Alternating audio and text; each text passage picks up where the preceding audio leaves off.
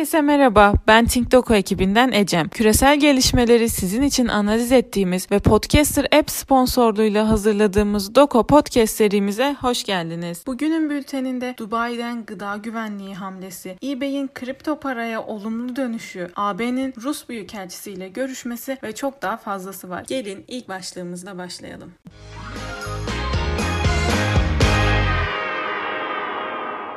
Filistin'de olaylar. İsrail'in Şeyh Cerrah mahallesinde gerçekleştirmeye çalıştığı etnik temizlik ve akabinde yeni yerleşimler kurmak niyetiyle başlayan çatışmalar Mescid-i Aksa'ya sıçradı. İsrail'in son 5 yılda her Ramazan'da tekrar ettiği provokatif eylemlerini yinelediği dikkat çekerken çatışmalar devam ediyor ve İsrail güçleri Mescid-i Aksa'ya yönelik ihlallerini sürdürüyor. İsrail güçlerinin saldırılarına çoğunlukla sivil giyinimli İsraillerin de katıldığı gözlemlendi. Güvensizlik ortamı yapımı devam ederken yüzlerce Filistinlinin yaralandığı bildiriliyor. Provokasyonlara cevaben Gazze şeridinden roketlerin ateşlendiği de aktarılan bilgiler arasında. İsrail ile çeşitli Arap ülkelerinin normalleşme süreci devam ederken Orta Doğu'da çatışma iklimi bir süredir Filistin dışına kaymıştı. Her ne kadar sürekli gerginlik devam ediyor olsa da Kudüs özelinde Filistin'de yaygın bir çatışma iklimi bir süredir yaşanmamıştı. İsrail'in Kudüs'ün uluslararası hukuktaki statüsünü tanımadan çatışma iklimini körüklemeye artmaya devam etmesi neticesinde bu durumun sonuna geldiğimiz anlaşılıyor. Devam eden süreçte İsrail'in 30'a yakın sivili Gazze'de öldürmesi ise meseleyi başka bir boyuta taşıyor. Yaklaşık 2 senedir bir hükümeti olmayan İsrail'de Netanyahu'nun güvenlikleştirme enstrümanlarını kullanarak konumunu güçlendirmeye ve gelecek seçimi kazanmaya çalıştığı da aşikar. Netanyahu'nun koltuğunu korumak için yaktığı ateşin Doğu Akdeniz'de Türkiye-Mısır görüşmelerini de etkileyeceği de tahmin edilebilir. Bununla birlikte Bae'nin Türkiye'nin İsrail'e yönelik şartsız desteğinin devam ettiği ve İran medyasında da Kudüs'teki çatışmalara yer verilmemesi dikkat çekiyor. Gelişmelerin ışığında Filistin'deki çatışmaların derinleşmesi ve bu derinliğin Doğu Akdeniz merkezli ilerleyen diplomatik süreci etkilemesi ise beklenebilir. Bu gelişmelerle elbette başka birçok beklentimiz daha var. Öncelikle İsrail'in Kudüs'ü Yahudileştirmek için başlattığı süreci ve provokasyonlarını devam ettirmesi, Filistinli direniş gruplarının tepki göstermesi, Kudüs'te tansiyonu yükselmeye devam etmesi, Türkiye-Mısır görüşmelerinin etkilenmesi, BAE'nin marjinalleşmesi ve yükselen politik risk.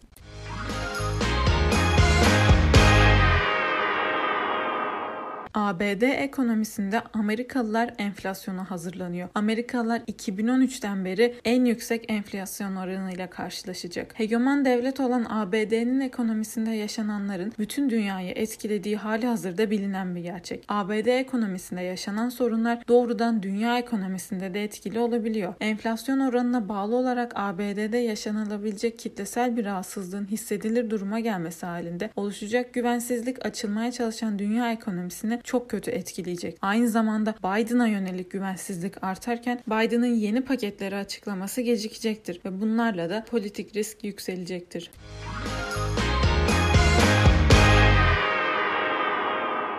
Danimarka'da yaşayan bir Rus pazar günü mahkeme tarafından casusluk yaptığı gerekçesiyle 3 yıl hapis cezasına çarptırıldı. Cezanın ardından ise sınır dışı edileceği bildirildi. Bu önemli çünkü Rusların Avrupa'da sürdürdüğü suikast ve sabotaj odaklı örtülü faaliyetleri ortaya çıkarken yaşanan diplomatik krizler dikkatli bir şekilde takip ediliyor. Bir başka Rus'un da Danimarka'da casusluk suçundan hüküm giymesi sorunu derinleştiriyor. Rusların Avrupa'da devam ettikleri örtülü faaliyetlerin ifşa olmaya devam etmesi Başka bir deyişle Rusların başarısızlıkları Avrupa'daki istihbarata karşı koyma faaliyetlerinin derinleşmesine sebep olabilir. Zira kamuoyunun belirgin bir düşman görmesi hükümetler üzerinde baskı oluşturacaktır. Bu durumu aynı zamanda Avrupa'daki alternatif sağ hareketlere yönelik devlet baskısını arttırırken kamuoyunun da paranoyaklaşmasına yol açabilir. Bunlarla birlikte Avrupa'da kamuoyunda Rusya'ya karşı artan bir tepki muhtemel. Aynı zamanda Avrupa devletlerinin istihbarata karşı koyma faaliyetleri faaliyetlerini derinleştirmesi, örtülü Rus faaliyetlerinin daha çok diplomatik krize sebep olması, alternatif sağ örgütlerin Rusya ile olan ilişkilerinin derinlemesine incelenmesi, Macron Fransa'sının uzun vadede Avrupa'da marjinalize olmasıyla son olarak yükselen politik risk diğer beklentiler.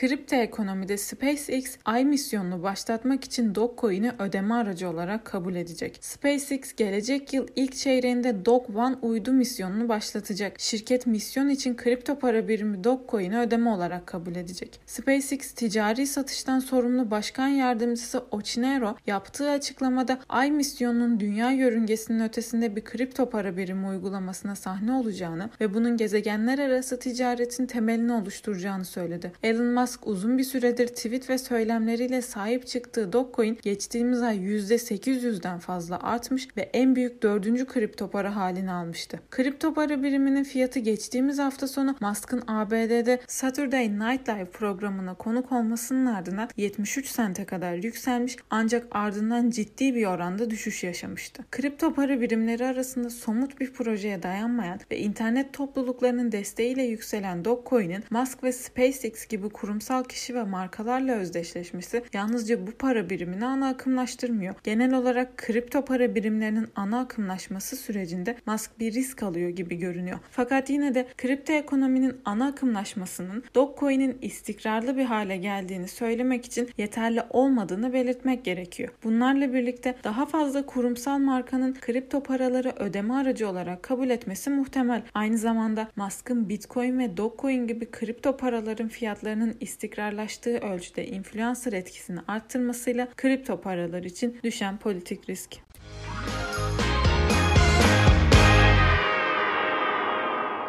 Son başlığımız emtiadan. Elektrikli araç üreticilerinin muhtaç olduğu lityumun değeri her geçen gün yükseliyor. Elektrikli araçlara yönelik talep artarken üreticilerin bu talebi karşılaması için gerekli olan agresif büyüme ise lityum arzının kısıtlı oluşuna takılıyor. Bu durum ise lityum üreticilerinin market fiyatlarının artmasına sebep oluyor. Bununla birlikte şimdilik talebin karşılanmasından uzak olduğumuzu da bildirmeliyiz. Stratejik önemi artan emtianın tedariki için alternatif yolların arandığı muhakkak. Bu anlamda hem lityum tedariki için alternatif yolların aranmaya hem de lityum üreticilerine yönelik temayülün devam etmesi muhtemel ve bunlarla birlikte durağan politik risk.